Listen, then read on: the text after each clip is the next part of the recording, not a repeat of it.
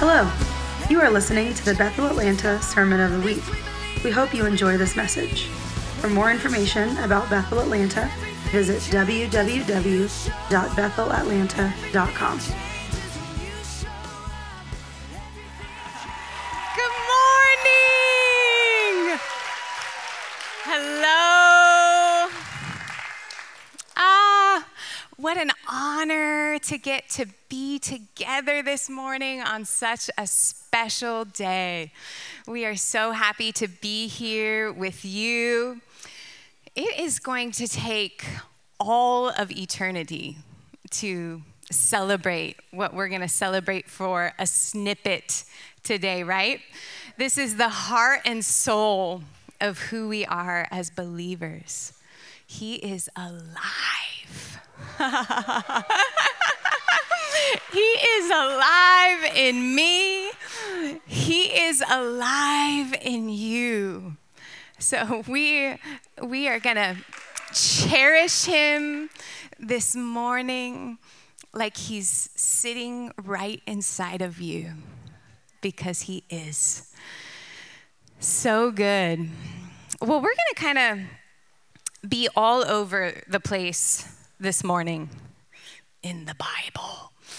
Um, and, you know, uh, in Hebrews 1, uh, it starts off saying, um, God, all throughout the Old Testament, was speaking through prophets, bit by bit, little by little, to lay a foundation that would lead to the Messiah. And it says, now he speaks openly in the language of a son. That the language of God is the language of Jesus. And every question we have about the Old Testament is answered in beholding Jesus. And Hebrews 1 4 says, He is the exact representation of God, the exact mirror of what God is really, really like. And so when, when we look at the whole of our story, our inheritance, there's not an Old Testament story and a New Testament story. There's not an Old Testament God and a New Testament God. This is our God. And all that was needed to uh, restore justice was poured out on Jesus. So, when we ask the question, when we're poring over the Gospels, where did the angry God go? What, what we're looking at and understanding is everything that was needed to redeem a sinful, fallen, broken, twisted up world. We cannot have a holy God who could turn his eye to the evil done to you. You cannot have a holy God who would stand by and do nothing at the injustice pouring into the earth. Love required that brokenness and sin and destruction had his attention. And the cross is the attention of heaven to every violation that has ever been done against humankind. And so when uh, we look at the beauty of what Jesus has done, we're finding redemption for every loss we've ever endured. And, you know, in Psalm 22, uh, I, I just want to look at it for a second. This, this psalm has 33, Steve will like this. I saw this. Steve probably already knows this. um, has 33 prophetic fulfillments on the cross of Jesus. This psalm alone, you know, uh, he's the prophecy fulfilled. Jesus. We love singing that song. We shout it. This psalm alone has 33 fulfillments on the cross while Jesus was on the cross. And it gives us a snapshot. Uh, David is prophesying about the inner workings of the Messiah on the cross. And what I, I just wanted to look at a snippet, and it's Jesus is speaking, and David is prophetically prophesying what Jesus would feel. And he's thinking on the cross about the Father. Listen to what he says Lord, in verse 9, you delivered me safely from my mother's womb. You are the one who cared for me ever since I was a baby. This is Jesus talking to the Father about his beginning on the earth when he was born in a manger. Remember? Christmas, there was no room in the inn. And on the cross, he's thinking about his earthly beginning. That it did not begin with Mary, it began with a father who scooped him up. And it says, Since the day I was born, I've been placed in your care. You've cradled me throughout all my days. I've trusted in you, and you have always been my God. And you know, so much about the early days of Jesus are such a mystery. But what this gives us a glimpse into is Jesus was busy being loved by the Father from his first breath on the earth that he was modeling for us what does a human being look like cradled by perfect love for 30 years? What does a human being untouched by the corruption of sin, by the deceit of sin, by the torment of sin? Being passed down from generation to generation. He was not showing us, He did not come to earth to show us how to be God. We got to remind ourselves of that daily. A seat in the Godhead will not open up to any of us for all of eternity. It gets confusing out there. Here to remind you. He came to show us what it looks like to be a son cradled in the perfect love of a perfect father every moment of every day. What, what does that look like inside a human body? What does that look like inside your thought life? Inside your mind, will, and emotions? That you were wired to look at the world from a place of utter security, from complete kindness. And, and we see, you know, the, the only encounter in his childhood was when he was 12 years old and he was at the temple. And what does he tell Mary? I just want to be doing what my father's doing. That's why I was in here. I just want to be about my father's business. And, and we see this little snippet. You know, he was a he was a preteen. He had a lot of hormones going on in that body. And he had a passion for his father that was growing. The Bible said he grew inside the favor of God. What does it feel like to grow up inside the constant access of the favor of his face? The watermark of favor in the kingdom is not gifts, it's not talents, it's not cars, it's not money. It's the presence of God. And this is what all Old Testament prophets, when we look at what they were prophesying into, they would say, Ah, oh, if only I could spend all my days inside the presence of God. If only I could never have to leave the prayer. if I could be a gatekeeper, I would feel the most wealthy person on the planet. Favor in the kingdom is his face. This is why Moses said, I'm not going with an angel. Why?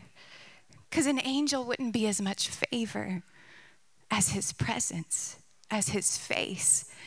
And Jesus grew up inside perfect access to that favor. Never for a moment being twisted up by a perverted lie that my performance earns me favor. He grew up in a love that had no agenda, a love that was perfect. And so when we see him stepping into his earthly ministry at 30 years old, that is not the moment his relationship with the Father started. That's the moment he began to be visible in his relationship with the Father. But he had been growing up.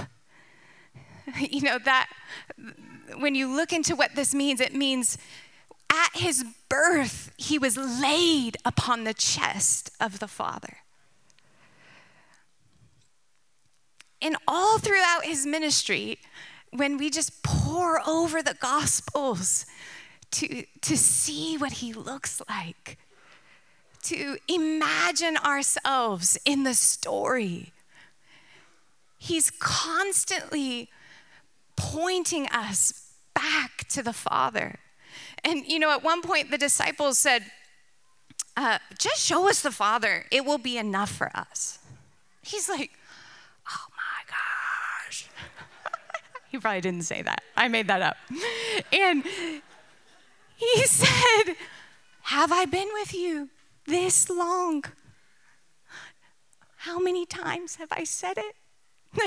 if you've seen me, you've seen the Father.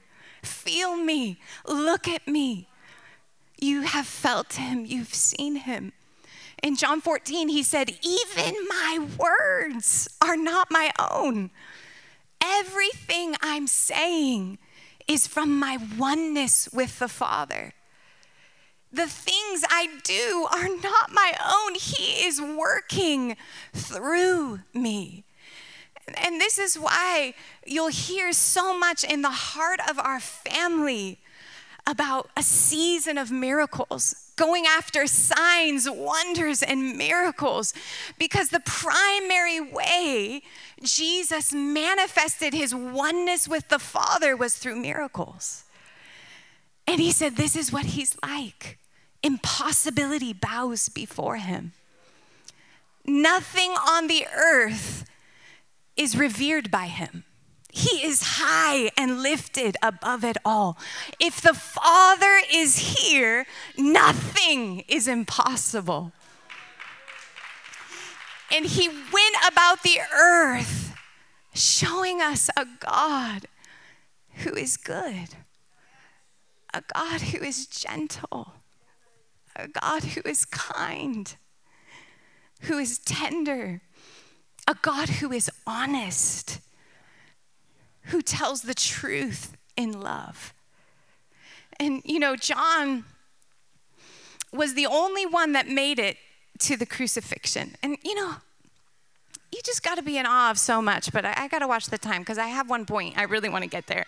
But it's a big story. It's a really big story. So I'm just I'm just giving a little jab. and you guys ever have you ever anticipated going to the dentist? It's like it's like 6 months out, whatever, they're busy. And you're you're legitimately stressed for 6 months.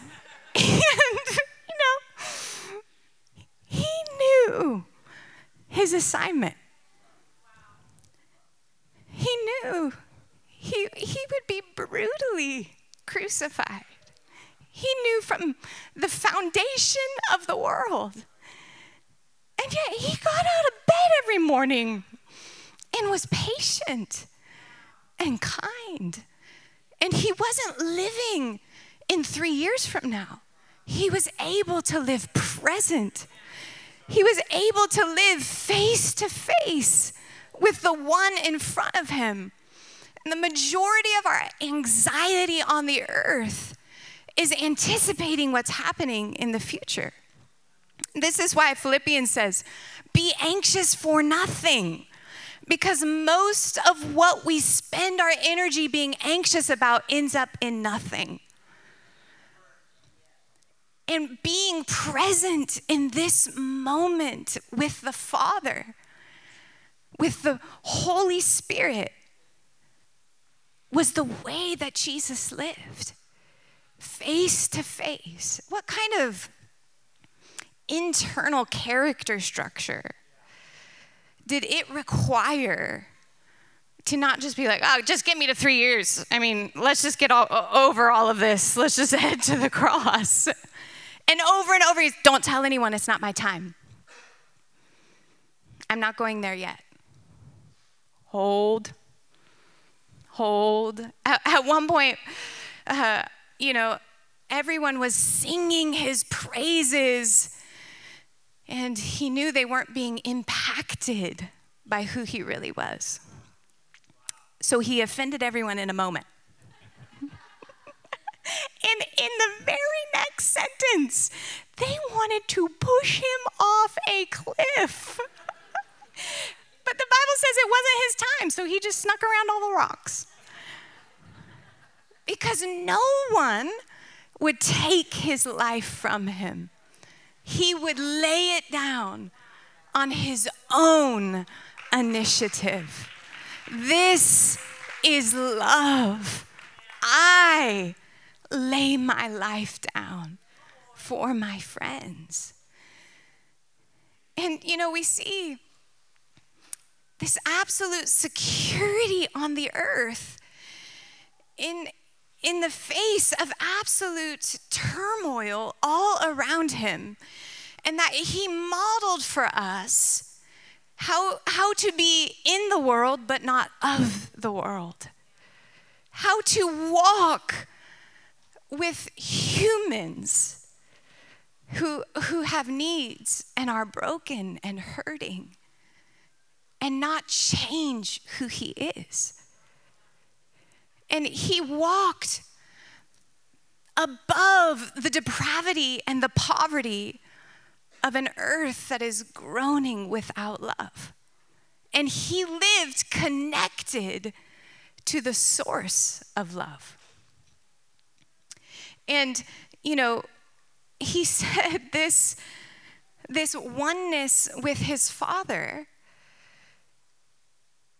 was the, the, the basis of everything he did on the earth. And at, you know, the end of his life, when he knew the cross was coming, and he, the Bible says he longed to show his disciples the full expression of his love. And so remember, he got the basin and the towel, and the people who would not make it to the cross with him. He longed to love with the whole of him. And he, he said to them, You all are about to leave me. You're all going to scatter. You know, even Peter's like, No way. I'm going to make it all the way. I'm going to make it all the way. He's like, You're not. You're not going to make it all the way. And yet, none of who he would be to them was defined by them. And he said, You're, You are all going to leave me, but I am not alone. My Father is with me. That his reality with the Father did not isolate him from humanity, it kept them connected to humanity. I have a love that is bigger than your deficits. I will be the giver here. And he was able to hang on to his motive of love because nobody on the earth was his source of love. And on the earth, there is no human being that can generate love. God is love.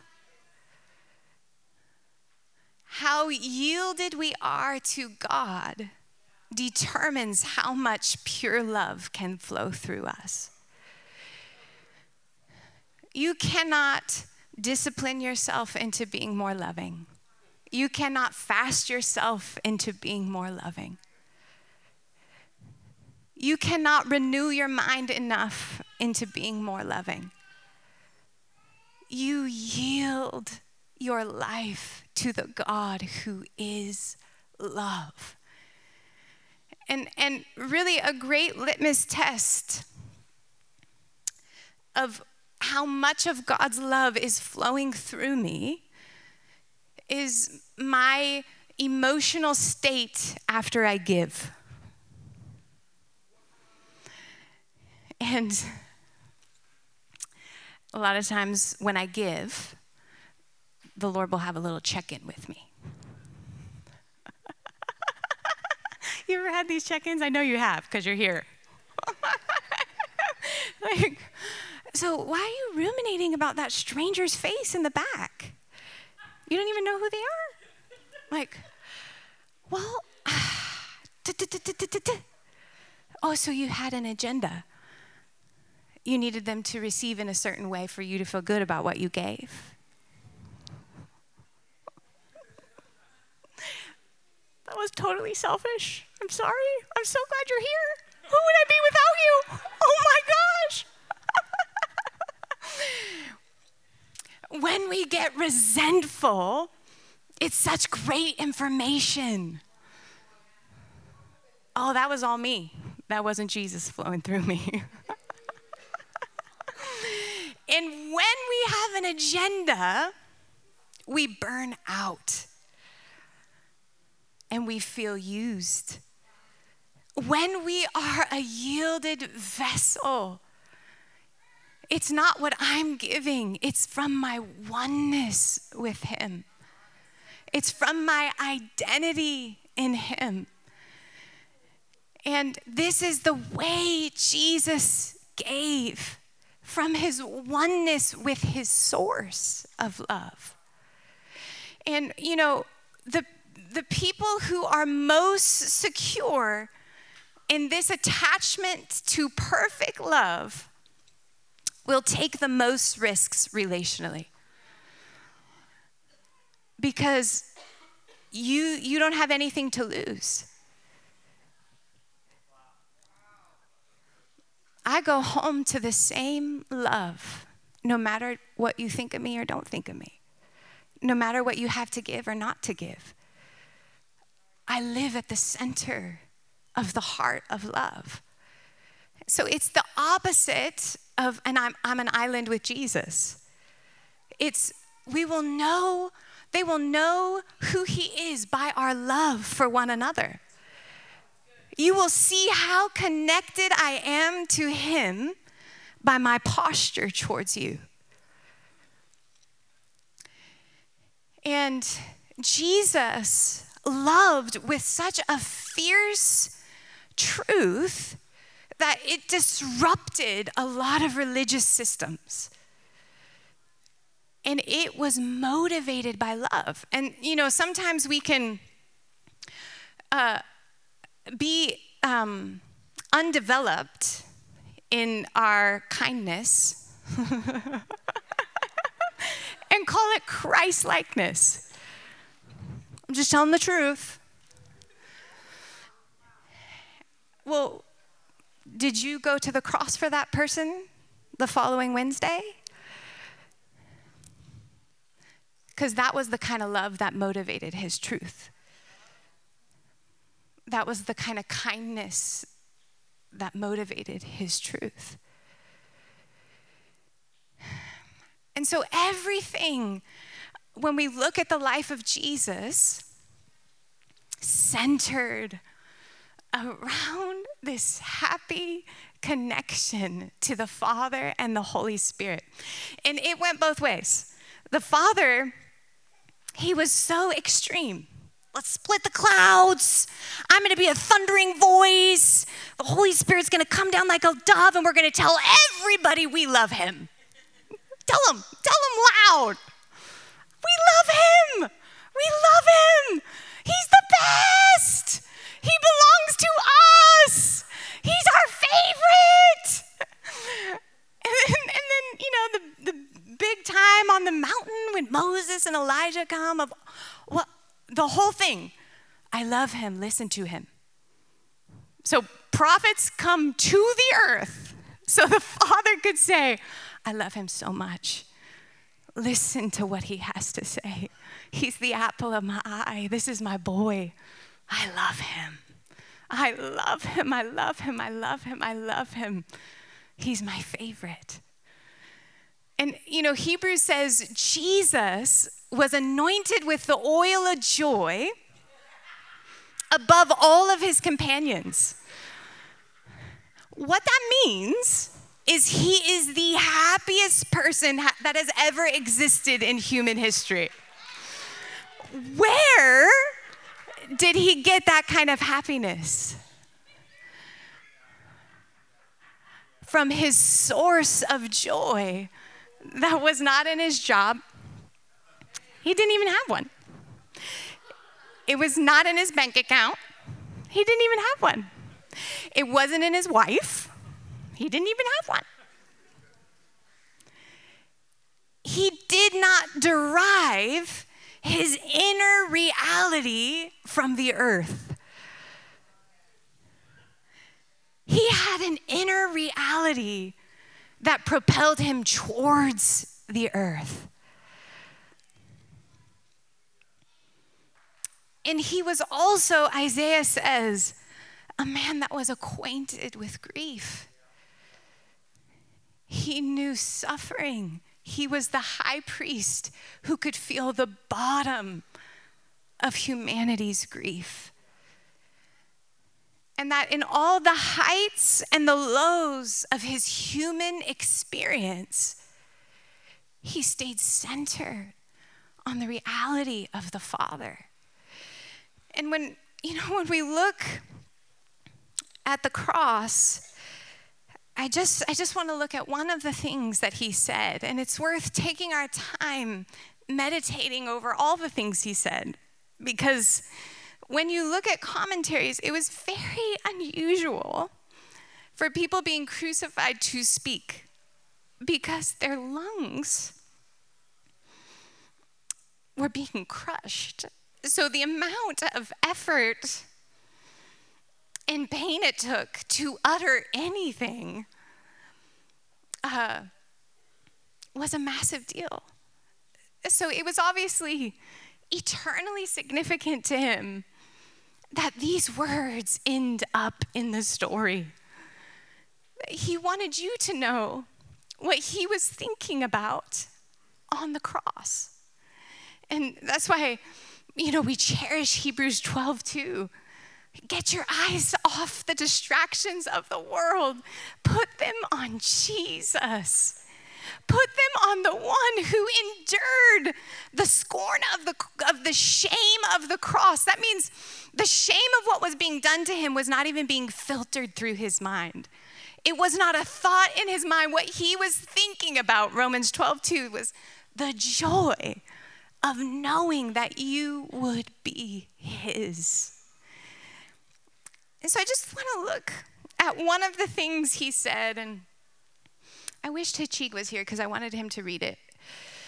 So I'm going to skip how it sounds in Aramaic and just get straight to English because uh, I'm not a theologian. For three hours, beginning at noon, darkness came over the earth and at three o'clock, says he'd been hanging here for three hours, Jesus shouted with a mighty voice in Aramaic, saying, My God, my God, why have you deserted me? Why have you abandoned me?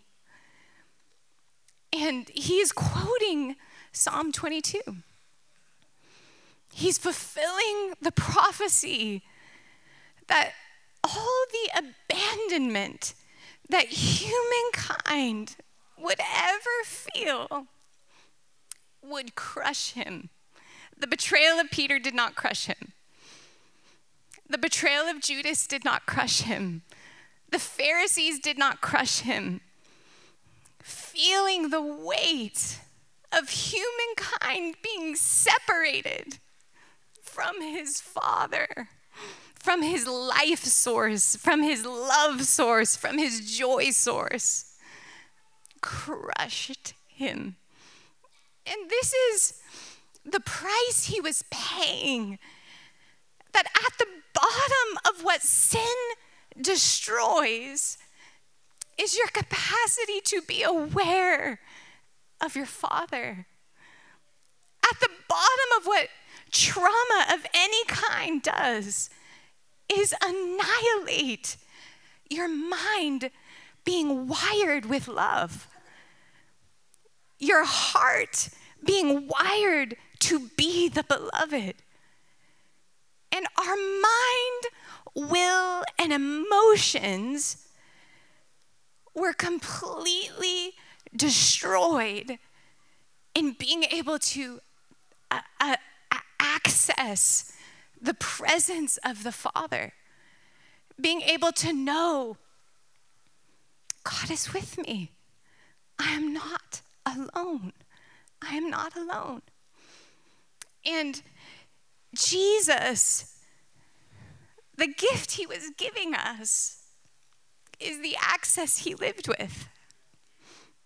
That a, what does a mind wired in perfect love look like? Jesus. What do emotions wired in perfect love look like? Jesus. And that it, he says, take heart. In the world, you are going to have tribulation. It's, it's a prophetic promise. I am not taking you out of this broken, fallen world. I'm sending you into it with my Father. Take heart. I have overcome the world. Be happy. Have cheer. You have a home like me in the Father. This is what he came trumpeting. Foxes have holes, birds have nests. I have nowhere to lay my head because this is not where I belong. I belong with the Father. And He made a way for us to have the same access that He lived with, the same love. Several times in Scripture, that the Father loved Jesus with, He loves you with. And this is where the cross becomes so personal. Because every place of your anguish where you have felt abandoned by God, your mind wants to create a story to answer that question. Because I'm not good enough, because I'm bad, because I'm not enough, because I have all of these deficits. Because, because, because, because, because. And Jesus took everything your story taught you about your worth and became it and absorbed it and allowed it to crush him. And in, you know, the, the, the next breath, it says Jesus passionately cried out and he said, Father, into your hands I commit my spirit. That Jesus entrusted his spirit to the Father. And the, the answer to this question is in Second Corinthians 5:19 it says God was in Christ on the cross. God our Father was in Christ reconciling the world to himself. And this is what we sang about today. Even when I can't feel it, you were there reconciling me to the Father. Even when I can't see it, you were there reconciling me, bringing me home to the Father. And now my spirit man has stood up. This is what Galatians 2:20 says. I have been crucified. Everything that annihilated my capacity to perceive the Father, everything that destroyed and murdered my capacity to live loved, was crucified in that moment with Jesus. Every place in my story that has taken me to the bottom of why did you abandon me? is validated on the cross. Was there in Christ drawing you in. Baby, come home. Come home. Come home to love. And to be a disciple means I am training my mind to live as loved as my spirit. I am nourishing my mind, will, and emotions that get caught up. You know, my, my body is on the earth. Your body is fully on the earth. Your soul is on the earth. Your spirit is in perfect union with the Godhead. 24 hours a day, seven days a week. This is where Ephesians says, You have been made holy in your spirit through your union with Jesus. And being a disciple of Jesus means I am bringing the good news of the resurrection to every broken mindset in my brain I am bringing the good news of the resurrection to every low, hurting, traumatized place in my soul. And I'm learning to no longer live interacting with the world around me from my soul. I'm learning to live from my spirit to my soul. And you can have a spirit man that's in complete oneness with Jesus and a soul that's utterly broken. Without discipleship, without the process of living loved, we will not look like Jesus on the earth. And we will not access our inheritance now. And the first person, the most significant person you will ever disciple in the kingdom of God, is your own soul. And if you bypass your soul, you've diminished how personal the cross is to you.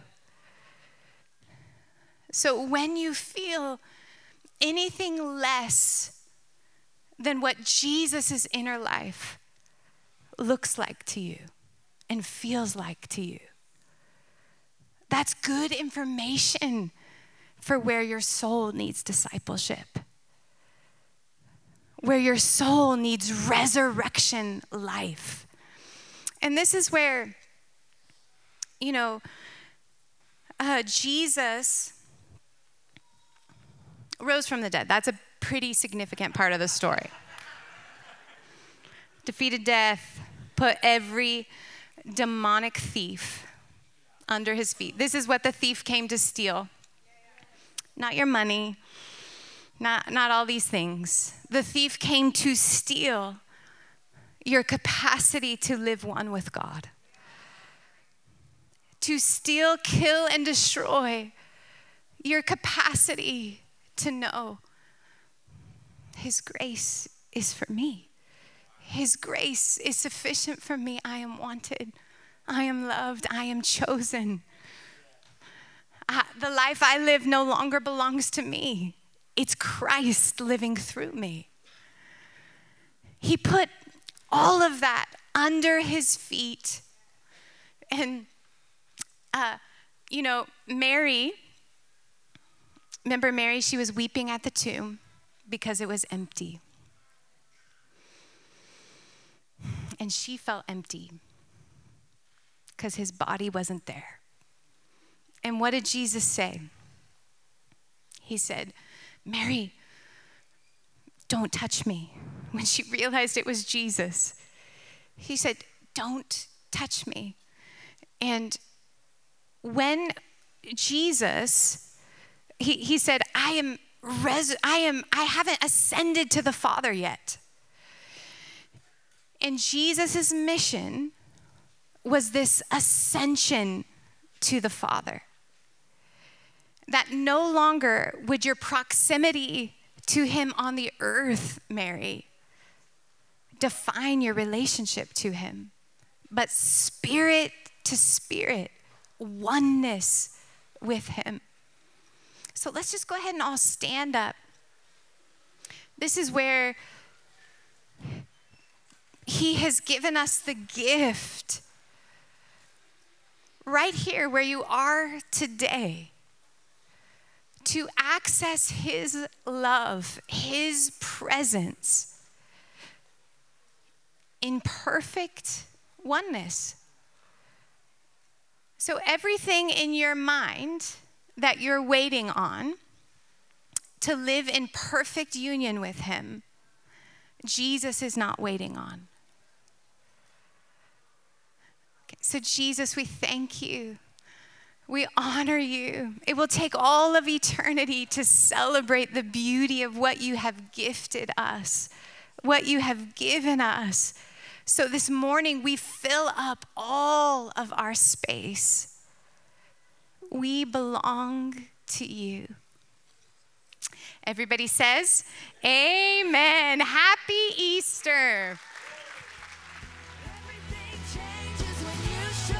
Thank you for listening to the Sermon of the Week. To stay connected with Bethel Atlanta, visit www.bethelatlanta.com.